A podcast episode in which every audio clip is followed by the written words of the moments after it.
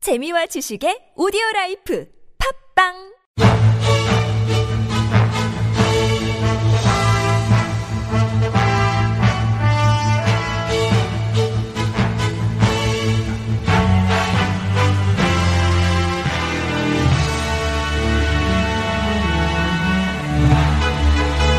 사건은 똑같아 보이는데 왜 이렇게 달라요? 알듯말듯 복잡한 법 핵심만 쏙쏙 뽑아서 확실하게 알려드립니다. 이정열의 로스쿨.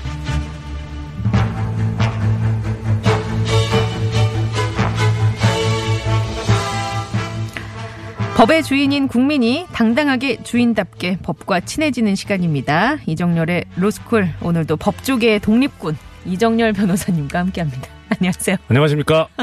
어제가 광복절이어서 갑자기 뭔가 생각이 네. 번뜩 나가지고 네. 그냥 막 질렀네요. 어, 독립군 좋습니다. 어, 마음에 드세요? 네. 어, 그래요? 예. 그, 뭐 이게 방송용으로 적합한 용어인지 모르겠는데, 독고다이라는 말 있잖아요. 부적합합니다. PD가 갑자기 울상이 되면서 불려갈 수도 있는 오늘 대타하는 PD인데 아, 저런. 죄송합니다. 네. 이렇게 뭐 좀, 그냥, 그야말로, 저기, 뭐, 누가 뭐라고 하든. 네. 그냥 그러니까 이게, 맞, 이게 맞으면 맞, 아, 맞냐. 그게. 그렇죠. 이게 맞, 뭐, 뭐, 맞는데 어쩌겠어요. 예, 네, 알겠습니다. 그런 거니까요. 그, 이게 로스쿨, 그, 과목은 아닌데, 네. 이제 어제 광복절이었잖아요. 그렇죠. 오늘이 말복이고요. 네. 삼복이라고 하잖아요. 네. 아저씨들은 오복이 있습니다. 오복은 뭔가요? 그러니까 이게 그 원래 지금은 많이 이제 꺼려하고 있는데 예전에는 복다림 음식 중에 그 보신탕 멍멍이? 네. 개고기가 있었잖아요. 그러니까 어떻게든 근데 이게 뭐 좀 먹으면서도 별로 이렇게 칭찬을 못 받으니까 어떻게든 핑계를 대서 먹으려고 그래서 복날 이제 그 원기 보양을 위해서 개고기를 먹어야 된다. 네. 그래서 삼복더위에 보통 먹는다고 아, 하잖아요. 예. 그 핑계를 이제 개고기 먹을 핑계로 오복을 얘기를 했어요. 어. 그래서 오복에 뭐가 들어가냐면 예. 초복, 네. 중복, 말복, 말복. 이게 삼복이죠. 광복. 과- 광복, 광복, 예. 수복이 있어요. 하, 수복 예. 그거는 언제죠? 그 이게 지금 이제 연세 드신 분 아실 거예요. 928 서울 수복이라고 네. 아, 6.25 사변 네. 때 뭔 얘기를. 아, 그래요. 알겠습니다. 오늘 본론으로 넘어갈게요. 네. 예. 네, 그렇습니다. 오복이 아직 남아 있네요. 이게 이제 네. 하- 복 하나 더 남아 그래요. 있습니다. 알겠습니다. 복 많이 받으시고요. 네. 자, 후폭풍이 만만치가 않습니다. 안희정 전 충남지사가 1심에서 무죄 판결을 받았어요. 네. 이래서 뭐 여성계는 물론이고 판결에 대해서도 의문 혹은 뭐 불만을 나타내는 어, 분들이 많이 계신데 언뜻 이제 저도 설명을 들어도 이게 이해가 잘 안 가는 부분이 좀 있어요. 용어부터 좀 짚어볼까 하는데요. 네. 위력에 의한 간음 추행을 입증할 증거가 부족했다라는 이 부분에서 네. 위력이라는 게 구체적으로 어떤 걸 말하는지 정확하게 그러니까 역자는 힘력자예요. 네. 그러니까 힘이니까 어떤 이제 물리적인 힘도 힘이지만 위라고 하는 게 위세할 때 위자예요. 예. 그러니까 어떤 좀 그러니까 높은 위치 음. 아니면 우월한 지위 네. 에서 버, 그 있게 되는 거기서 파생돼 나오게 되는 그런 힘 그걸 위력이라고 음. 하는 겁니다. 그래서 지금 이 조금 전에 이제 최불리 아나운서님께서 세 가지를 말씀해 주셨어요. 그 안에 들어가 있는 게 네. 증거가 부족하다라고 했는데 예. 어느 부분에 증거가 부족한 거냐 음. 위력에 의한 간음추행 아. 요 세 가지가 있는데 세, 예. 세 부분에 걸치는데 네. 어디에 증거가 부족했냐면 애에 의한 그 부분에 증거가 없어요. 음. 이게 무슨 말씀이냐면 예. 위력이라는 건 조금 전에 말씀드렸던 것처럼 우월한 지위에 있다는 것으로 파생되는 힘이라고 말씀드렸어요. 네. 근데 그때 그 우월한 지위는 가리지 않아요. 음. 그러니까 우리나라 이 대법 판례에 의하면 이게 문제된 게 참 오래됐습니다. 그러니까 제가 찾아본 바에 의하면 아마 리딩 케이스가 76년도 대법원 아. 판결이 있어요. 그래요. 76년도면 굉장히 오래됐네요. 대불리 아나운서님 태어나지도 않았죠. 그렇죠. 태어나신 40년이 넘었네요. 예. 이때 이 76년도 대법원 판결의 사례는 뭐냐면 그 부부가 있었는데 어, 부인이 미장원을 경영을 했어요. 네. 근데 남편은 그 옆에서 미장원 옆에서 전파사를 하고 있었어요. 예. 그런데 미장원의 직원을 네. 추행을 한 거예요. 아, 이 이 남편이. 전파사를 하는 남편이 네. 네. 그러니까 이거 이제 업무상 위력에 의한 간음이다 이래가지고 죄송합니다 기소가 됐는데 예. 무죄가 나왔어요 하급심에서 근데 대법원에서 좀 이상하다 해가지고 유죄 취지로 파기환송을 하면서 뭐라 그랬냐면 네. 엄밀하게 따지면 지금 이쪽은 전파사 주인이고 그리고 여기는 미장원이니까. 미장원 직원이에요 네. 아무 관계가 없잖아요 그렇죠. 매출에 서로 뭐 영향을 주고받거나 거래 관계가 있는 게 예 아니니까. 그런데 이제 이 그 미장원 직원분을 고용하고 있는 분하고 부부 관계다 거기가 이제 동등하니까. 아. 예, 거- 거의 아, 70년 넘 동등하지가 아, 않죠. 예, 알겠습니다. 그렇죠. 네. 그러니까 언제든지 본인의 어떤 생계라든가 지위라든가 직업을 잃을 수 있는 지, 위에 있다. 음. 법적으로 아무 관계 없어도 사실상으로 그런 관계에 있으면 족하다라는 대법원 판결이 있어요. 음. 그러니까 이번에 그 이- 지금 안희정 네. 피고인 사건하고 대비해 보면 이건 더 심한 거죠. 이건 명백하게 그냥 그렇죠. 바로 예. 상하 관계에 그렇죠. 있으니까요. 그러니까 업무상 위력은 있어요. 음. 그러니까 어떤 기사라든가 해설하시는 분들께서 업무상 위력이 없다고 네. 그러니까 인정이 안 됐다라고 하시는데 아니에요. 업무상 일- 위력은 인정이 됐어요. 네. 이번 그거에 판결에서. 의한. 예. 문제는 그거를 이용해서 했느냐가 음. 이제 이 문제가 됐던 거죠. 위력에 의한 예. 그런 간음 추행을 입증할 증거가 부족했다. 음. 그렇죠. 예. 그래서 어, 뭐 사실 이제 전체적으로 말씀드리자면 예. 총평을. 좀 아쉽긴 해요. 예. 그러니까 뭐가 아쉽냐면은 이 판결 그러니까 이 어떻든 김 제가 생각하기에는 김지은 씨는 본인이 원치 않은 성관계를 가진 걸로 보여요. 네. 본인이 원치 않은. 예. 근데 이 원치 않았다는 게 뭐냐면 100% 원치 않았다.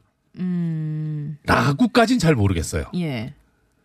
하여튼 일부라도 일, 1%라도 원치 않았던 부분이 있었던 것 같아요. 음. 예. 그래서 원치 않은 성관계를 하게 됐는데 이거를 보호할 거냐 아니냐 우리 법적으로. 네. 그런데 지금 현행법상으로는 사실 좀 미비해요. 어.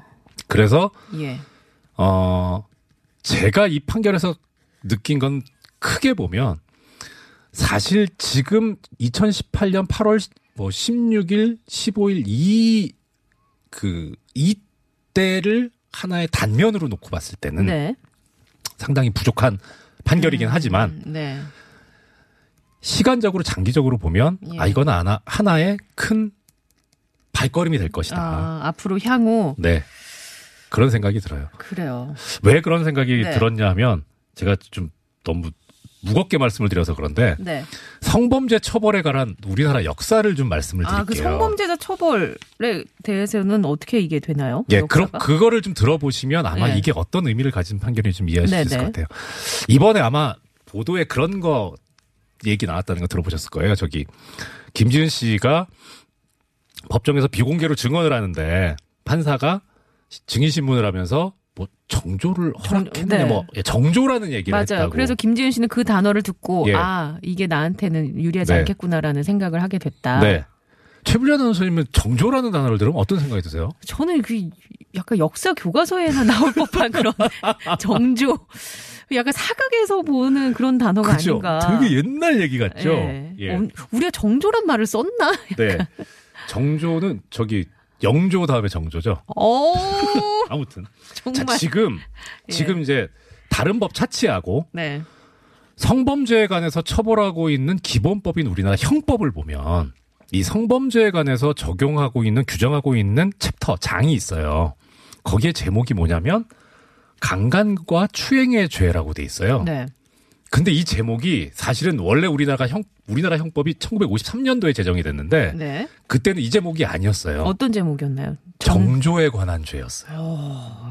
1953년도에는 정조에 관한 죄. 예, 이게 이게 아까 말씀드렸던 대로 강간과 추행의 죄로 바뀌었는데 언제 바뀌었어요? 바뀐 거는 대략. 언제 바뀌었을 것 같으세요? 한 90년대 후반? 오, 예, 비슷해요. 1995년에 바뀌어요. 그러니까 1995년에 바뀌었다는 건 무슨 말이냐면 1995년까지도 우리나라 입법자들이나 일반적인 법률가들은 이 성범죄를 어떤 그 네. 개인의 요새 이제 그런 얘기 많이 하잖아요. 성적 자기 결정권. 네네네. 뭐 솔직히 저 죄송합니다. 제가 좀 약간 무식한 끼가 있어가지고 약간 그냥 심하게 무식한 끼가 있어서 어려운 말 쓰는 거 되게 싫어하거든요. 네. 성적 자기결정권은 쉽게 표현하면 하기 싫은데 하는 거 난 싫다. 네. 나 하기 싫다. 하기 싫은 그러니까 내가 하고 싶을 때 하고 하기 싫을 때 안 할래. 이게 성적 자기결정권이거든요. 예. 그렇잖아요. 네네. 뭐, 뭘, 뭐, 쉽게 얘기하면. 음. 예, 뭐, 아, 뭐, 이렇게 어려운 말 쓰지 말고. 그러니까 지금 성적 자기 결정권이라고 하는 거를 그렇게 표현해서 말씀드렸는데 그게 뭐냐면 내 의사, 네. 내 자유, 내가 원하면 하고 원치 않으면 뭐 안 한다. 네. 그러니까 내 자유 의사를 존중하라라는 거예요. 예, 예. 근데 아까 제가 정조에 관한 죄라고 말씀드렸잖아요. 그렇죠. 그럼 정조라는 거는 권리일까요, 의무일까요? 뭔가 의무에 가까운 것 같아요. 그렇죠. 그렇죠. 뭔가 권리가 아니잖아요. 그 일방향적인 느낌이 좀 들고. 네. 그렇죠. 정조라는 거 하는 거는 그러니까 심지어는 뭐냐면 예전에는요. 이게 이게 이제 일제 강점기 때 그 판결인데 그 저기 부인이 간통을 했을 경우에 그때 무월 그러니까 범죄라고 하는 거는 어떤 보호법익을 침해한다고 하잖아요. 예를 네. 들어서 살인죄는 생명권을 침해하잖아요. 그렇죠. 이게 간통죄는 뭘 침해하냐라고 그랬냐면 남편의 정조에 관한 권리를 침해했다는 게 옛날 때 아. 저기 일제 강점기 때 대원 판, 저 예. 판결이에요. 네네. 그런 사고였어요. 그러니까 음. 여성에 대한 권리는 남성이 가지고 있는 거지 음. 여성이 스스로 갖고 있지 않다라는 게 기본적인 사고였어요. 네네. 이 정조라고 하는 게 그런 거예요. 예. 그러니까 정조를 지킨다라고 그렇죠. 하잖아요. 또. 네. 의무죠. 의무의 개념이지 권리의 개념이 아닌 거예요. 네. 네네. 그게 언제 바뀌었냐면 말씀드렸죠. 95년에 95년 에. 바뀝니다. 음. 사실 95년이라는 게 되게 오래돼 보이긴 하지만 저 같은 사람한테는 제가 1991년도에 사법시험합격했거든요. 그러니까 제가 고시 아. 했을 공부할 때도? 때만 해도 정조에 관한 죄였어요. 아 그래요. 그러니 네. 지금 판사들 부- 뭐 부장 판사 대 되게 저희 연배일 거 아니에요. 예. 머릿속에 그 생각이 아직도 있어요. 어. 그러니까 그런 얘기가 나올 수 있어요. 그렇군요. 그러니까 네. 그런 상황에서 이게 이제 정조라고 하는 의무 또 남성의 권리에서 네. 여성 스스로의 자유권으로 음. 변화해 가는 과정이에요. 그래서 이게 역사적으로 장기적으로 봤을 때는 뭔가 좀 다르게 평가될 수 있다. 그렇죠. 그러니까 이게 지금 뭐냐면 그 많은 분들이 이제 아쉬워하는 부분이 그거잖아요. 아, 김준 씨 원하지 않았는데 음. 원하지 않았는데 했는데 그럼 이게 미투 아니냐. 네. 이게 나중에 그럼 이제 이렇게 하면 어떻게 되는 거냐 그렇죠. 앞으로. 왜냐하면 예, 영향을 받을 수도 있는 거 아니냐. 왜냐하면 미투와 관련해서도 이게 첫 번째 판결이기도 하고 상징성이 있기 때문에 그렇죠. 이게 앞으로의 사건에도 어떤 좀 안 좋은 영향을 미치지 않을까라는 그렇죠. 우려도 있거든요. 맞습니다. 어떻게 보시나요, 그 부분은? 그러니까 일단 현재로서는 이제 이- 이때 이 지- 지금부터가 되게 저는 중요할 것 같아요. 어, 이 지금부터. 스탠스가 예. 그러니까 일단 현행법상으로는 사실 기대하기가 기댈 만한 데가 그렇게 음, 많진 않아요. 네. 사실 이 김지은 씨 사건이 처음 나와 불거졌을 때만 해도 예. 저 이제 법조계 쪽에서는 저거 될까? 음, 그러니까 법적으로 네네. 그리고 안희정 지사에 대해서 전 지사에 대해서 구속영장 청구됐을 때도 거의 100에 99명은 청구가 기각 된다고 예상했어요. 그리고 음. 무죄도 거의 100에 90명 정도는 예상을 했고 왜냐하면 현행 법이 그래요. 네. 그러니까 문제는 현행 법에는 지금 기댈 데가 없는데 이제 바꿔야죠 법을. 그래서 나경원 의원인가요? 네. No means no rule, 네, yes means yes rule 이라는 거를 좀 진지하게 논의해봐야 한다. 네. 라고 얘기하는데 이거는 그럼 어떤 건지 노미스 노룰은 그거예요. 글자 그대로 저기 제가 되게 싫어하는 말인데 뭐 여, 여자가 여자가 몇 거절하는 거 내숭이다 뭐 이런 말 있잖아요. 네 그뭐 내숭이에요. 싫으면 싫은 거지. 그렇잖아요. 예. 그러니까 노 민스 너는 뭐냐 노라고 아니라고 해서 아닌 거다. 음. 아닌 걸 기다라고 오해하지 마라. 곡해하지 마라 이 소리예요. yes means yes 룰은 어. 그렇죠. 뭔가요? 그러니까 예스도 막 글, 글자 그대로예요.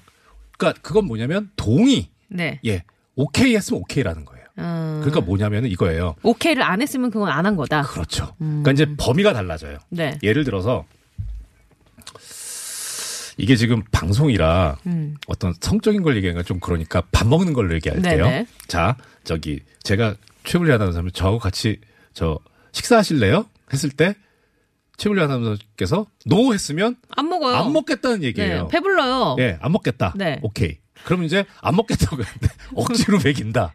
예? 이런 범죄라는 거예요. 네. 아, 그럴 예. 수 있네요. 그렇죠? 네. 예. 네. 그런데 자, 이게 노 민스 노예요. 네. 근데 예스 민스 예스는 뭐냐면 식사하실래요? 라고 했을 때 음. 오케이! 네. 라고 해야만 범죄가 안 된다는 거예요. 아, 그럼 만약에 음, 약간 이렇게 하면 가만히 있어도 아니다. 음. 예. 안 먹겠다. 예, 명시적인 동의를 받아라. 승낙을 받아라.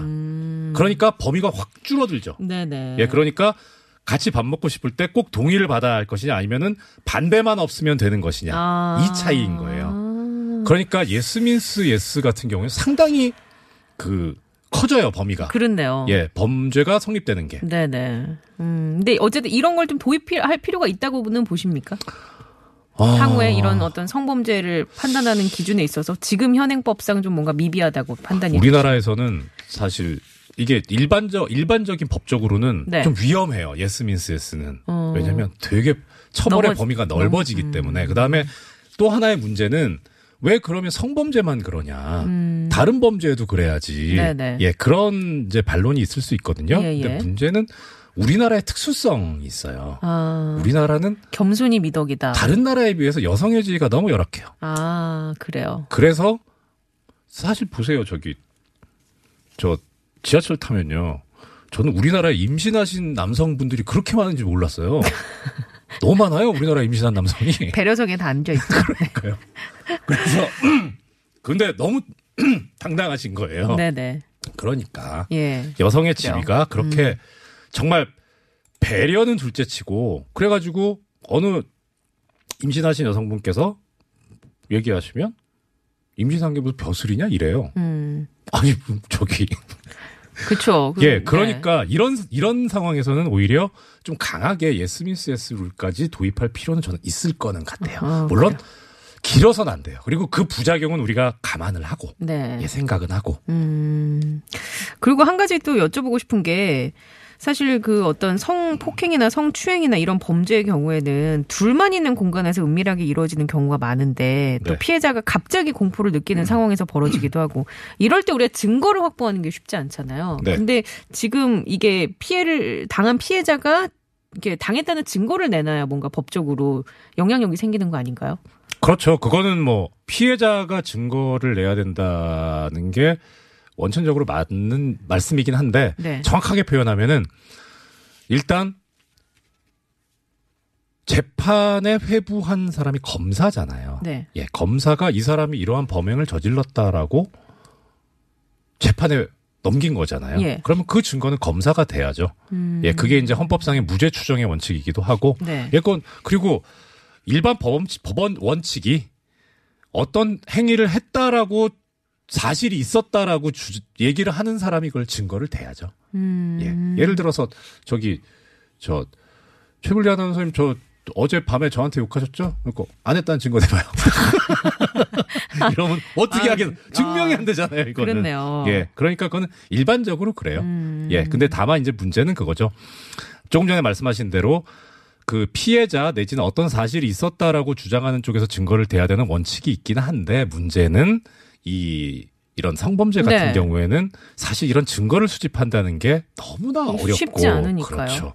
그래서 근데 사실 그런 부분들이 또 저기 우리 그 대법원에서도 근데 그 부분은 인정하고 있어요. 아까 말씀드렸던 그 미장원 사건 예. 예, 76년도 판결. 네. 거- 그때도 이 얘기가 나와요. 그래서 뭐라 그러냐면 이 남녀 간의 어떤 은밀한 이런 행위를 내용으로 하는 이런 범죄에 있어서는 성질상 극비리 또는 외부에서 알기 어려운 상태에서 감행되는 게 보통이다. 그래서 피해자 외에는 이런 물적 증거나 직접적인 목격 증인 등의 증언을 기대하기가 어렵지 않느냐. 그러니까 이럴 때는 피해자가 피해 전말에 관해서 하는 증언을 토대로 해서 범행 전후 사정에 관한 재반 증거를 종합해 가지고 따져봤을 때 아 이 정도면 범행이 있었다고 인정된다라고 하면 유죄로 인정해야 된다라고 하는 게 대법원 판결이에요. 아. 예, 그렇군요. 네. 알겠습니다. 앞으로 2심에서 혹시라도 뭐 결과가 바뀔 가능성이 있을까요?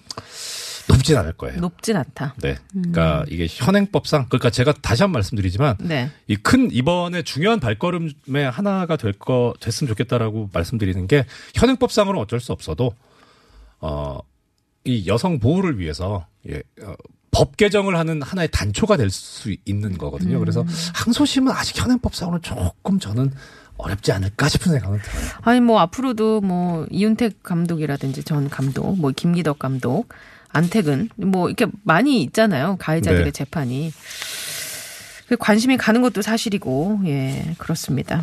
뭐 끝으로 하시고 싶은 말씀 있으신가요? 판결과 관련해서든 판결과 관련해서 모르겠고 여성 여러분들 힘내십시오. 알겠습니다. TV 하러 가셔야죠. 네. 생방송 알겠습니다. 다음 주에 만나 뵐게요. 네, 고맙습니다. 네 고맙습니다.